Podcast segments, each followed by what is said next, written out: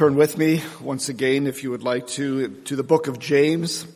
I'd just like to read a number of verses in the middle of this uh, chapter 4. So James chapter 4, and I'm going to begin reading with verse 6.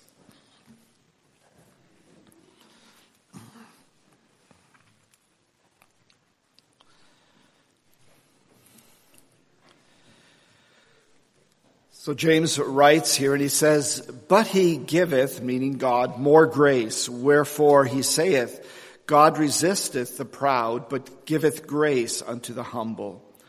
Submit yourselves therefore to God. Resist the devil and he will flee from you. Draw nigh to God and he will draw nigh to you. Cleanse your hands, ye sinners, and purify your hearts, ye double-minded. Be afflicted and mourn and weep, and let your laughter be turned to mourning and your joy to heaviness. Humble yourselves in the sight of the Lord, and he shall lift you up. Speak not evil one of another, brethren. He that speaketh evil of his brother and judgeth his brother speaketh evil of the law and judgeth the law. But if thou judge the law, thou art not a doer of the law, but a judge. There is one lawgiver who is able to save and to destroy. And who art thou that judgest another? We'll stop here with verse 12. So we have seen as we have looked at uh, James, the letter, the epistle of James, how he really circles back uh, constantly in his um, letter to themes that he has already uh, mentioned and brought up, and, and certainly this one is not um, different in that either. And really the beginning of the chapter, as we learned last time, was one in which he was once again identifying a conflict that existed within the church with the believers to whom he was writing to. Um, we know that he was also addressing the tendency that exists in all of us towards worldliness and towards the influence of the world um, in our Christian walk, but in particularly the conflict that uh, was happening, how that ultimately resulted in what we read in these last uh, two verses here where he speaks about speaking evil one of another and judging one another. In the previous uh, chapter, he, he also talked about this strife and he said, for where envying and strife is, there is confusion and every evil work. And we can see here how the outworking of this evil or the things that are not from God are um, working out and resulting in, and here specifically about believers speaking ill one of another. And so James is really warning against talking evil or badly about someone else and about judging. And I think all of us recognize that we too can so easily fall into these traps of speaking evil one of another. And, and maybe that sounds harsh or strong, but certainly when we think of things that the Bible speaks about, uh, backbiting or, or, gossiping or slandering or, or giving a false witness or lying, there, as, as we have read a number of times in the book of James, there are so many ways in which we can sin with our tongue and in particular in the relationships that we have with fellow believers. And then it becomes inevitable that, that, uh, in doing that, that we are in essence judging one another. We are passing judgment on others um, in the process of speaking evil uh, about each other. The Bible warns, as James does, the Bible warns about that. Very specifically, Jesus, we read in, in Matthew chapter 7 and recognize once again how, how James is constantly going back, especially to those things in the Sermon of the Mount that Jesus uh, talked about and emphasized and, and taught and he does it here as well when he when he talks about um, not being a judge, not judging others, and that certainly could be a reference or would be a reference to what Jesus said. And I'd just like to share this scripture. Um, as well in Matthew chapter 7 verses 1 to 5, he said, judge not that ye be not judged. For with what judgment ye judge, ye shall be judged, and with what measure ye meet, it shall be measured to you again. And why beholdest thou the mote that is in thy brother's eye, but considerest not the beam that is in thine own eye? And behold, uh, um, or wilt thou say to thy brother, let me pull out the mote out of thine eye, and behold, a beam is in thine own eye? Thou hypocrite. First cast out the beam out of thine own eye, and then shalt thou see clearly to cast out the mote out of thy brother's eye. And we're very familiar with this uh, text and, and Jesus' teaching here and, and the importance of that. And, and certainly Jesus was not implying here that, that to make a moral um, judgment or discernment about uh, something being right or wrong, that that is not something that, that we should do. Or that we don't have a responsibility of being accountable uh, to and for each other and, and being responsible about looking out for one another's welfare. But Jesus was really uh, condemning or speaking against that harsh and, and prideful and often hypocritical judgment when, when we're um, judging someone else when in a sense we may be doing something similar or often perhaps even the same thing um, ourselves. And that in the process of this, um, really lifting ourselves up in a sense, that uh, we are putting other people down. And so we can see that, that in essence, he was uh, really speaking to that. There is a place for discernment. And, and, um, and, and many of us are in positions of responsibility when we do need to pass judgment. But we know that our judgment and our discernment often is limited because we see, uh, we see what we see. We see from the outside and we don't know everything. And we can't see into the heart. And, and, and even as Brother Dan mentioned this morning, that many times we don't see the things that are going on in others people's, in other people's lives that may be affecting um, what they do. And yet, um, with that limited understanding and, and, knowledge, we may be called to, to, to make a judgment. And we, we see examples of that. A parent has that responsibility, as do even in the church at times. Um, you know, there's a, a need to be discerning. And, and often that comes with maturity, with experience. We read that in Hebrews. It says, uh, speaking of those that are um, uh, spiritually mature, and then it says of them, those who by reason of use have their senses exercised to discern both good and evil.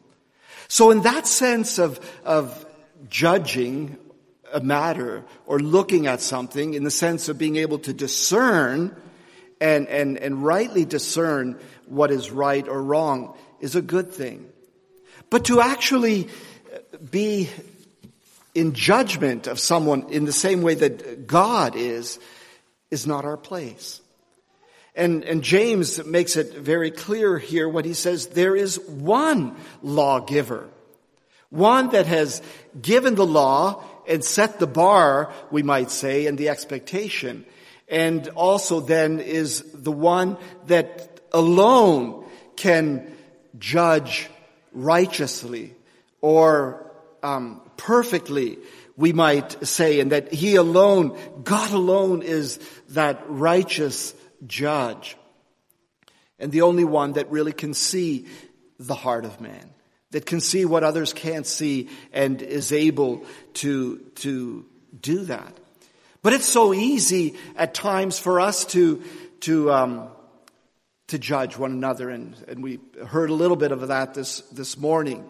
And to, fall into that in our lives. And, and James is really pointing this out that the strife and the conflict among the believers, which then led to this evil speaking about each other and then also led to judging one another that this is, this is wrong.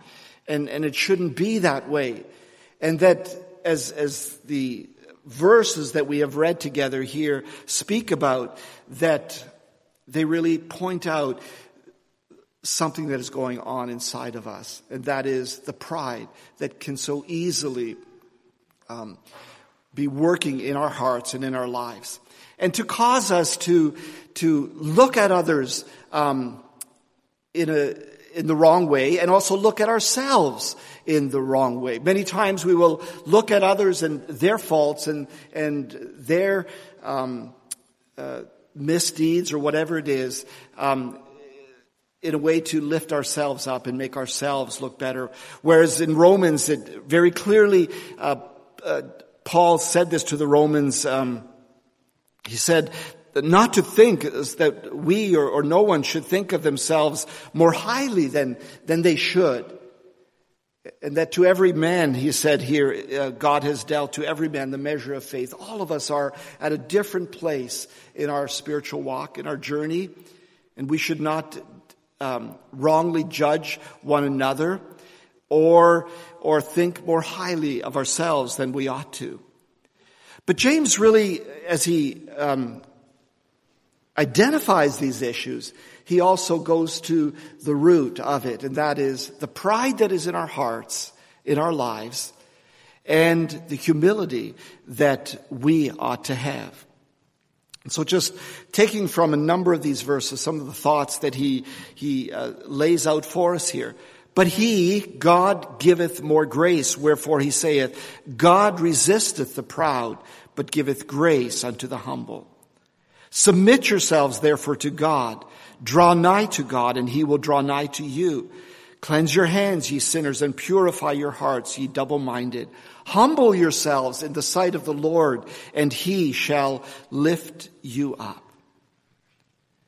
Pride has a way of keeping us from seeing our own faults, our own sins, of really um, minimizing them and at the same time um, maximizing, so to speak, the um, the sins and the faults of others. When we are in that place, when we think of ourselves higher than we ought to, and and really, when James is talking about humbling ourselves, he is really trying to encourage us to see ourselves as God sees us and that we need to focus on our own faults and our own sins and not that of others. And that really was the teaching that Jesus had there in, in um, that we read earlier from Matthew chapter seven. When he said, And why beholdest thou the mote that is in thy brother's eye, but considerest not the beam that is in thine own eye? And, and, we know that clearly he was talking about that, that little speck. I think another scripture refers to it as a speck in your eye, and we've all made that experience of having a little speck in our own eye. Um, and compares that to a beam or a log, something that is far more significant and greater. And, and we can easily get to that place where we see the faults of others but fail to see our own.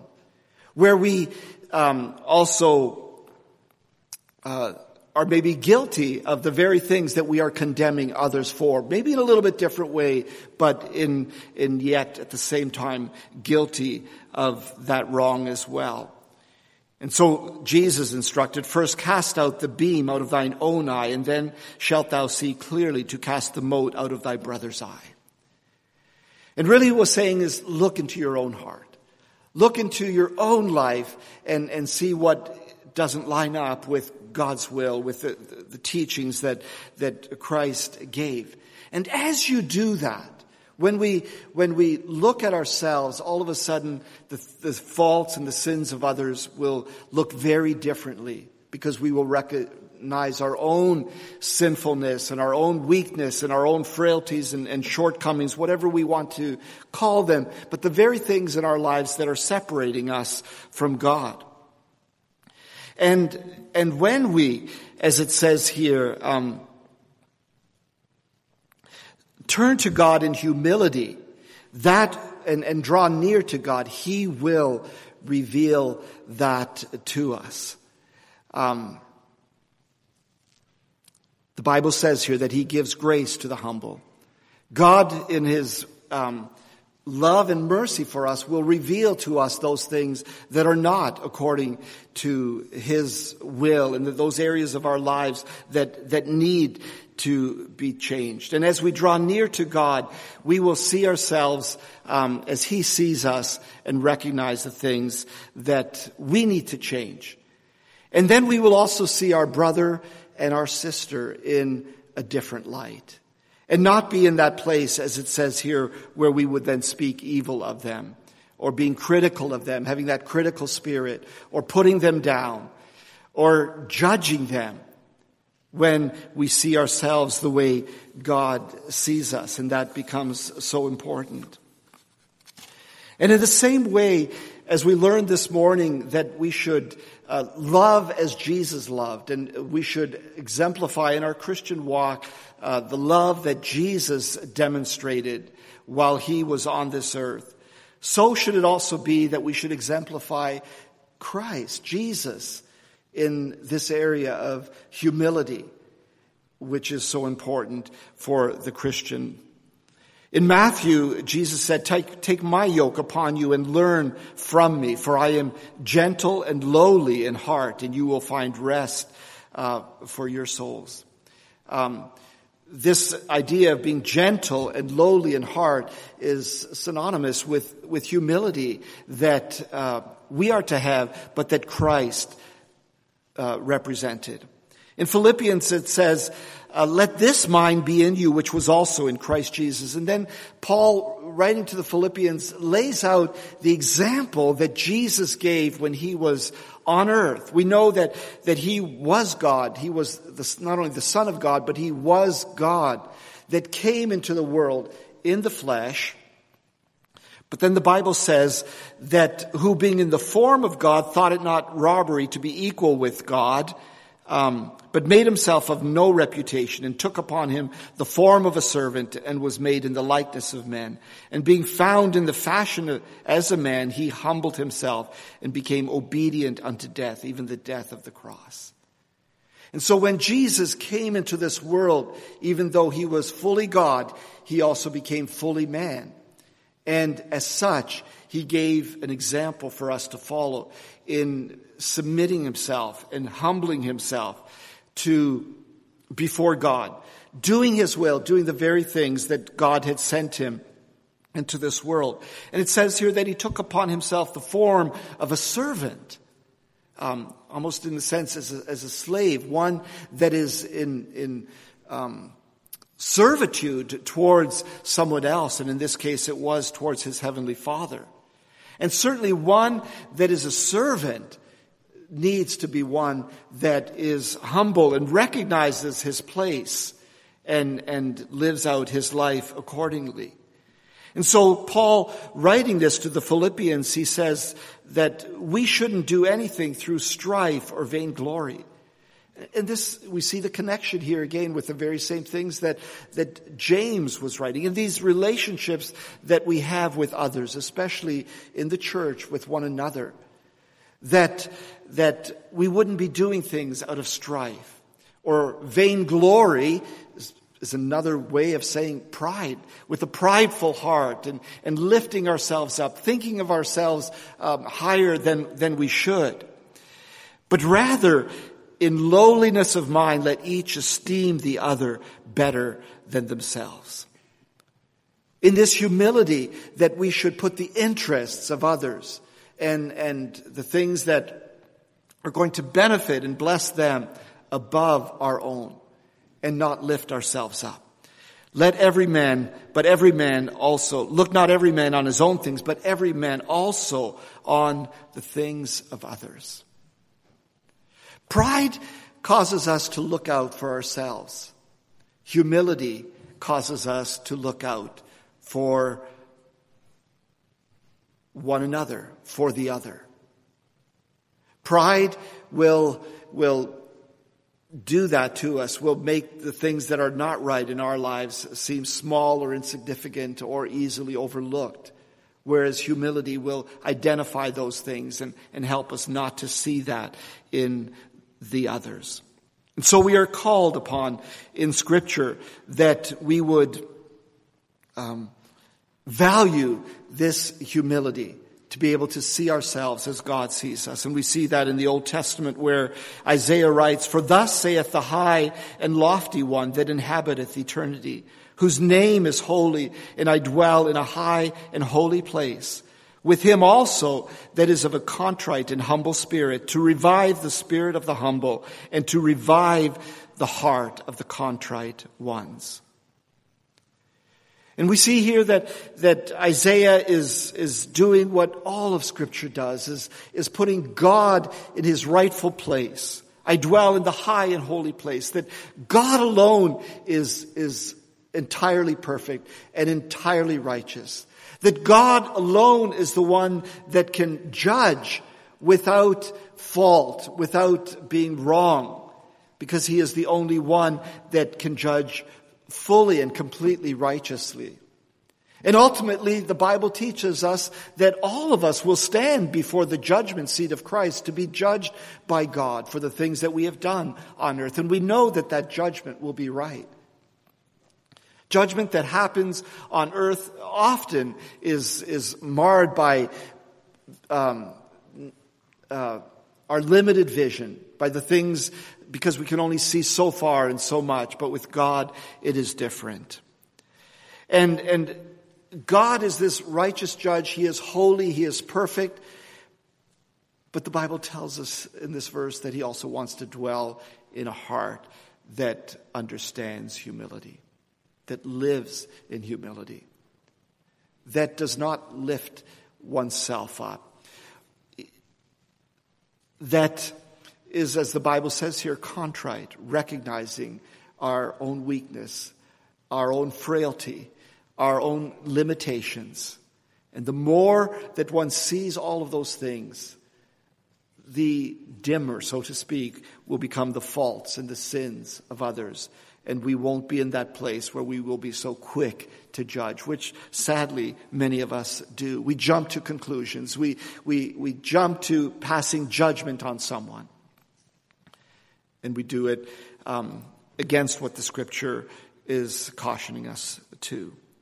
Another scripture in, in Micah chapter 6 verse 8, and I love this verse, said, He has shown thee, O man, what is good and what the Lord requires of thee, but to do justly and to love mercy and to walk humbly with thy God. To do justly, to do to do what is right and to, to love mercy. And we, we heard about this morning uh, the, the, how God is, is um, in, in Christ it was all about uh, loving kindness and, and mercy, and, and that when the Bible speaks about His love, it's speaking of that, and we are to exemplify that. But then, especially also this part here, and to walk humbly with Thy God recognizing our, our own limitations and weakness. Um, you know, the word meekness is, is really, I think, uh, in many ways a synonym for humility. Um, when someone is meek, um, in, in the proper sense of the word in Scripture, what that means as a fruit of the Spirit, that God is working that in someone's life, they, they will demonstrate in that and through that humility. We sing in this hymn, meekness is a virtue gracious. Every Christian's glory here. In our young, we find it precious. In our elders, still more dear. Though they whom the world upraises do not sing true meekness praises, meekness is much more than gold. Yea, its worth cannot be told. Who here humbly walks in meekness is beloved by everyone, who well knows and feels his weakness, God will honor in his son. God takes pleasure in the lowly, and these are, and these also please him wholly, who are walking in God's way in the love of Jesus' stay. Truly meekness greatly blesses and obtains the Father's grace, who this virtue here possesses, knowing her most fitting place, will in all his deeds find favor, and his soul is glorious ever. Faith, hope, love, and gentleness do a heart of meekness bless. And oh, that, that those would be the words that describe our Christian walk and our Christian life and how we live that out. And so as James um, really deals with these issues that that those believers struggled with and that we um, c- can also so easily struggle with strife and disagreements and and and division uh, that comes about so easily. The misuse of the tongue and, and how we in in that place so easily um, speak things that that we wish we didn't or we certainly shouldn't. And that that often leads to that judging of one another in ways that we are not to do and should not do. But he gives the answer here when he talks about uh, humility and how important that is to deal um, with those issues in our lives and to really root out the, the pride that can so easily come into our lives. And it says here he gives more grace. Wherefore he saith, God resists the proud, but gives grace unto the humble. Um, you know, the Bible says, if God is for us, who can be against us? And, and the um, opposite or transverse, I guess, of that, you might put it that way, is also true. If God is against us, it doesn't matter who or what is for us. If God is resisting us, then we're fighting a losing battle. We're, we're working against the, the, the creator of the universe, the God of the universe, who, who is all powerful and all knowing, and we need God on our side. And the way to have God on our side, as, as James writes it here, is, is that we would um, submit ourselves to God that we would humble ourselves in the sight of the Lord so that He would lift us up. That we would submit ourselves to God in every area of our lives. And that especially uh, includes those areas of our life, of our lives that are not in line with the teaching that Christ gave, that are not in line with the gospel. And as we submit ourselves to God and submit ourselves to the Holy Spirit and what He wants to do in our hearts and lives, He will begin to transform us. He will give us the grace that we need to, to be everything that He wants us to be. And without that grace, it says, but He giveth more grace. Without that grace, we cannot, we cannot be the children of God as He has called us to, to be. So we need to, as the Bible says, here, as James says, draw nigh to God, calling upon his name, um, confessing our sin and our sinfulness and, and our weakness, and, and recognizing our own faults and, and not trying to just pick out and, and focus on the faults of others, but recognize our own and deal with those. And as we do that, uh, as I said earlier, we will see others, our brothers and sisters and others around us in a very, very different light. As we submit to God, we will indeed, as Micah has said, be humbly walking before Him. So may we take these scriptures that, as, as James has given to us, really as a remedy, as the um, answer for the many things and, and those very things that, that um, we can read in, in Hebrews um, chapter 12. It says, Wherefore, seeing we are also compassed about with so great a cloud of witnesses, let us lay aside every weight and the sin that doth so easily beset us. You know, there are many things in our life that that um, we know that all unrighteousness is sin, but but the writer in Hebrews seems to say, you know, there are things in our life that, that may not be outright sin, but they are still things that, that hold us back, that maybe demonstrate that, that there is still pride in our hearts, that we are still thinking of ourselves higher than we ought to, that we are not looking out for the good or the benefit in others the way we should, that we aren't following the example of Jesus the way we should. Um, and says, let us run with patience the race that is set before us, looking unto Jesus, the author and the finisher of our faith. In other words, looking to the one that was that example of humility, of meekness, in whom there was no pride, no self, um, uh, uh, glory.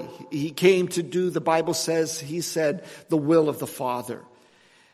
And as it says, who, who for the joy that was set before him endured the cross, despising the shame, and is set down at the right hand of the throne of God. May we follow that example of Christ and be looking day by day to him to overcome the pride that so easily wants to creep back into our lives and that we would truly walk in the humility that we are called to as the children of God. Amen.